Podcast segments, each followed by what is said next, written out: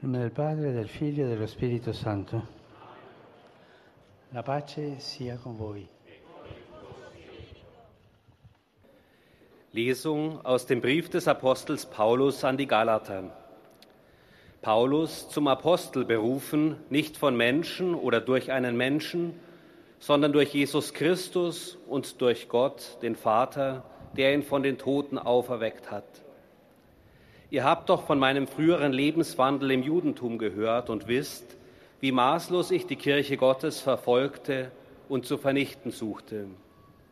Gott aber, der mich schon im Mutterleib auserwählt und durch seine Gnade berufen hat, gefiel es, in mir seinen Sohn zu offenbaren, damit ich ihn unter den Völkern verkünde.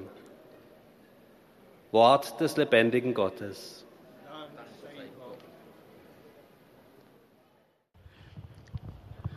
Cari fratelli e sorelle, buongiorno.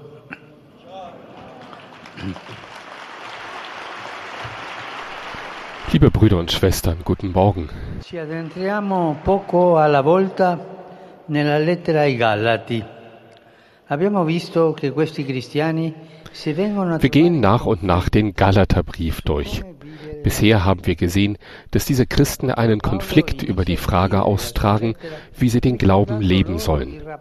Der Apostel Paulus beginnt seinen Brief, indem er von ihren früheren Kontakten spricht, vom Unbehagen angesichts der weiten Entfernung und von der unveränderten Liebe, die er zu ihnen allen hat. Er unterschlägt aber auch nicht seine Sorge, ob die Galater auf dem richtigen Weg sind. Das ist die Sorge eines Vaters, der Gemeinschaften im Glauben begründet hat. Seine Absicht ist sehr klar. Die Neuheit des Evangeliums, die die Galater durch seine Verkündigung kennengelernt haben, muss bekräftigt werden. Dadurch können sie dann eine Identität aufbauen, auf die sie ihr Leben gründen können. E questo è il principio. Ribadire Das ist das Prinzip. Die Neuheit des Evangeliums bekräftigen, das, was die Galater vom Paulus empfangen haben. Wir erfahren sofort, dass Paulus ein profunder Kenner des Geheimnisses Christi ist. Gleich zu Beginn seines Briefes lässt er sich nicht auf die niedrige Flughöhe der Argumente ein, die seine Verleumder vorbringen. Der Apostel fliegt hoch und zeigt uns damit auch, wie wir uns bei Konflikten in der Gemeinschaft verhalten sollten. Erst gegen Ende des Briefes wird explizit gesagt, dass es bei der Hetze gegen ihn eigentlich um das Thema Beschneidung geht, also um die grundlegende jüdische Tradition.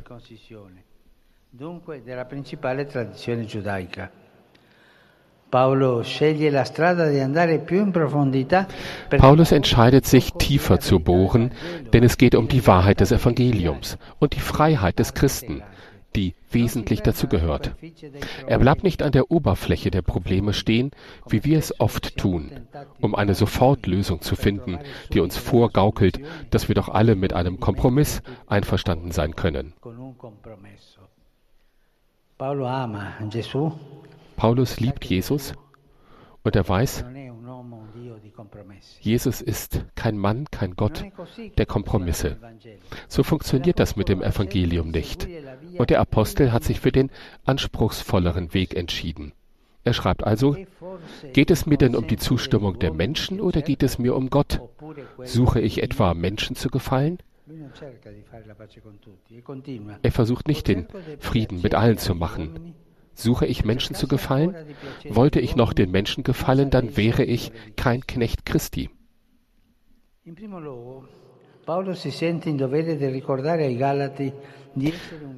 Paulus fühlt sich vor allem genötigt, die Galater daran zu erinnern, dass er ein echter Apostel ist.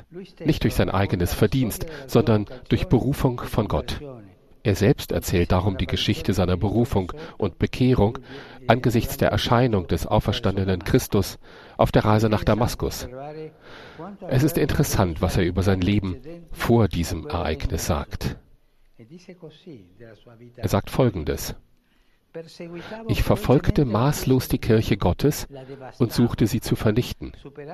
Im Judentum machte ich größere Fortschritte als die meisten Altersgenossen in meinem Volk. Und mit dem größten Eifer setzte ich mich für die Überlieferungen meiner Väter ein. Paolo osa affermare che lui nel giudaismo superava tutti. Paulus wagt zu sagen, dass er alle im Judentum übertraf, ein eifriger Pharisäer, untadelig gemessen an der Gerechtigkeit des Gesetzes. Zweimal betont er, dass er ein Verfechter der Traditionen der Väter und ein eifriger Anhänger des Gesetzes gewesen sei.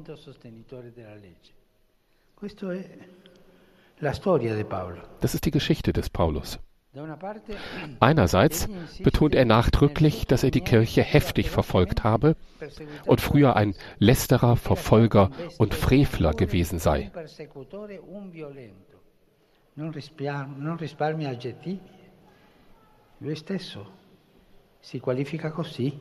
So nennt er sich selber. Er erspart sich selber wirklich nichts. Aber andererseits hebt er die Barmherzigkeit Gottes ihm gegenüber hervor, die zu der radikalen Veränderung geführt habe, um die alle wissen. Er schreibt, den Gemeinden Christi in Judäa blieb ich persönlich unbekannt, sie hörten nur, er, der uns einst verfolgte, verkündet jetzt den Glauben, den er früher vernichten wollte, und sie lobten Gott um meinetwillen. Er ist umgekehrt. Er hat sein Herz verändert. Paulus unterstreicht also die Echtheit seiner Berufung durch den auffallenden Bruch, den es in seinem Leben gegeben hat.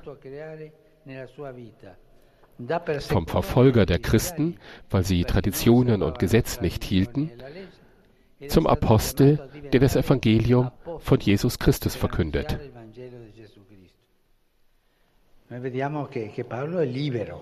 Wir sehen, Paulus ist ein freier Mann. Frei, das Evangelium zu verkünden und frei, auch seine eigenen Sünden zu bekennen. So war ich. Das ist die Freiheit des Herzens, die Freiheit Gottes.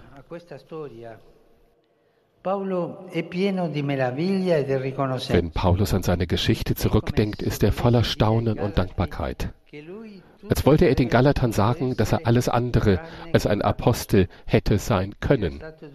Er war von Kindesbeinen an zu einem tadellosen Beobachter des mosaischen Gesetzes erzogen worden, und die Umstände hatten ihn dazu geführt, die Jünger Christi zu bekämpfen.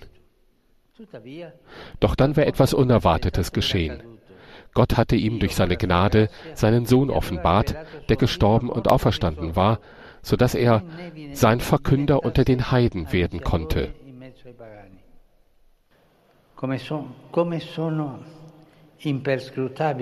Wie undurchschaubar sind doch die Wege des Herrn. Wir können das jeden Tag gleichsam mit Händen greifen, besonders wenn wir an die Zeiten denken, in denen der Herr uns gerufen hat. Wir sollten die die Zeit und die Art und Weise vergessen, in der Gott in unser Leben eingetreten ist halten wir in unseren Herzen und Gedanken jene Begegnung mit der Gnade fest, als Gott unser Leben geändert hat. Wie oft kommt einem angesichts der großen Werke des Herrn spontan die Frage, wie ist es möglich, dass Gott sich eines Sünders, eines schwachen, fragilen Menschen bedient, um seinen Willen zu tun?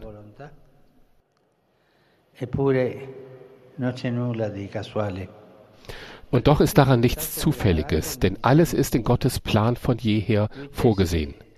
Er webt unsere Geschichte, die Geschichte eines jeden von uns.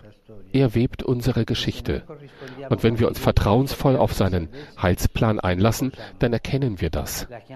Der Ruf impliziert immer eine Sendung, zu der wir bestimmt sind.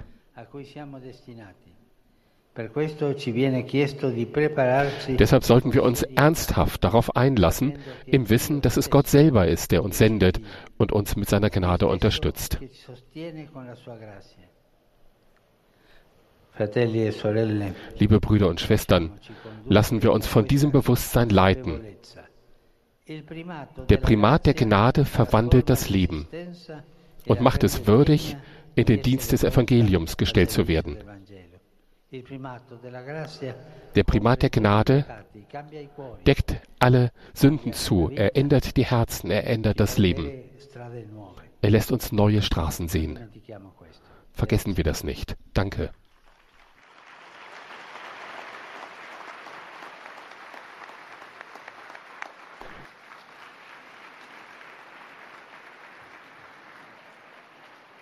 Heiliger Vater, die Gläubigen deutscher Sprache bekunden Ihnen, dem Nachfolger des heiligen Petrus, aufrichtige Verbundenheit, Dankbarkeit und Verehrung. Sie versichern Sie zugleich Ihres besonderen Gebetsgedenkens für Ihren apostolischen Dienst als Hirte der universalen Kirche. Zum Schluss dieser Audienz singen wir gemeinsam das Vaterunser in lateinischer Sprache.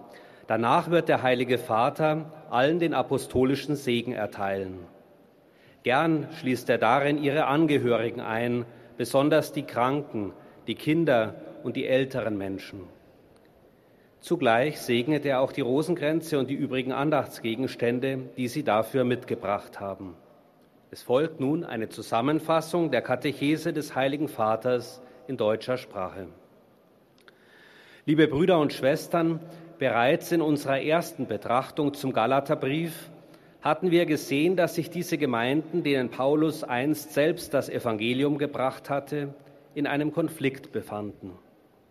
Andere Missionare hatten die apostolische Autorität des Paulus bestritten und entgegen seiner Lehre von der Freiheit der Christen die vollumfängliche Einhaltung des alten jüdischen Gesetzes verlangt.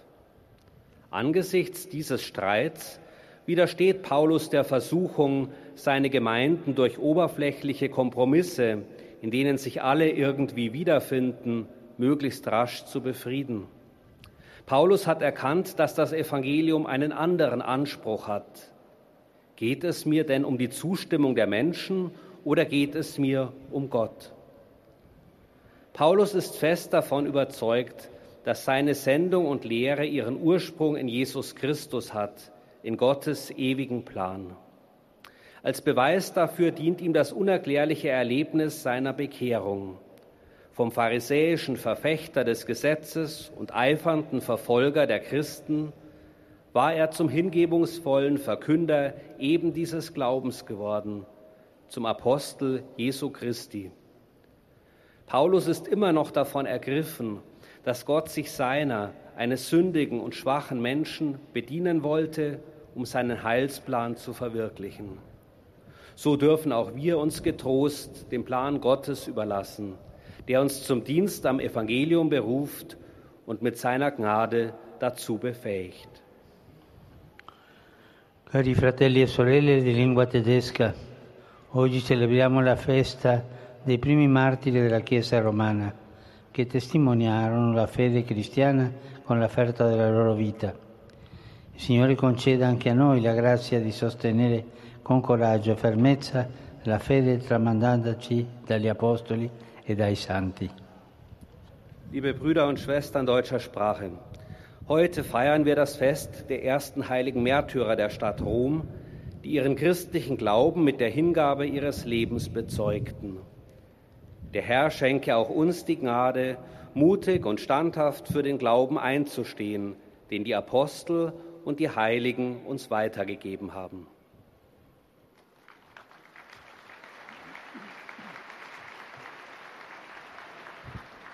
Pare Santo, lieti e riconoscenti i pellegrini di lingua italiana qui presenti esprimono al successore di Pietro sincera fedeltà e filiale devozione, che accompagnano con costanti preghiere al Signore per la vostra persona e per tutte le intenzioni del vostro universale ministero apostolico.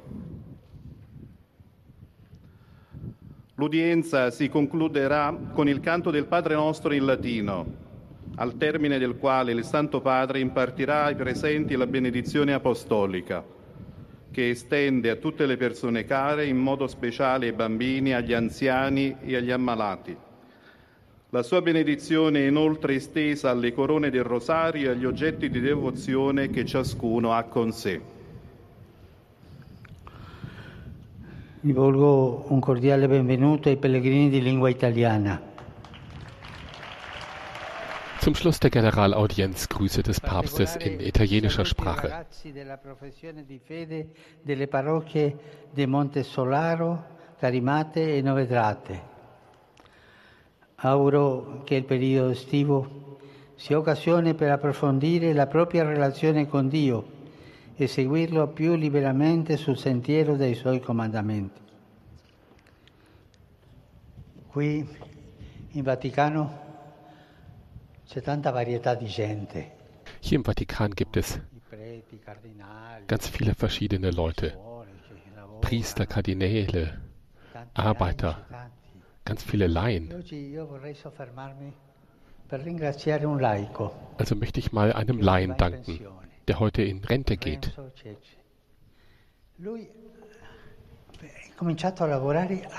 14 Er hat mit 14 Jahren angefangen, hier zu arbeiten. Er kam immer mit dem Fahrrad. Heute ist er der Fahrer des Papstes. Ein Applaus für Renzo, für seine Treue. Er ist einer von diesen Menschen, die mit ihrer Arbeit, ihrem Gutes tun und ihrem Gebet die Kirche voranbringen. Ich danke ihm sehr und ich danke jetzt auch mal allen Laien, die mit uns im Vatikan arbeiten. Il mio pensiero va infine, come di consueto, agli anziani, ai giovani, ai malati e agli sposi novelli. Ieri abbiamo celebrato la solennità dei santi apostoli Pietro e Paolo. L'esempio e la costante protezione di queste colonne della Chiesa sostengano ciascuno di voi nello sforzo di seguire Cristo. A tutti la mia benedizione. Es folgen das Vaterunser und der Segen des Papstes.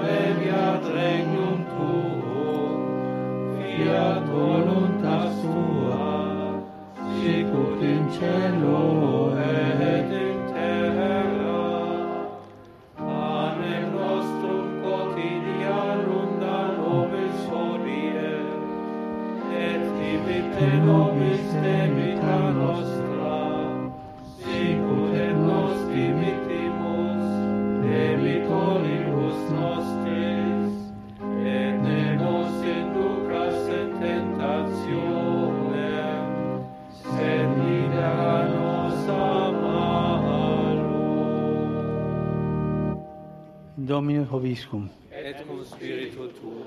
Sit nomen Domini benedictum. Ex hoc nunc et in saecula. Aiutorium nostrum in nomine Domini. Qui fecit caelum et terra. Benedicat vos, omnipotens Deus, Pater, et Filius, et Spiritus Sanctus. Amen. Amen.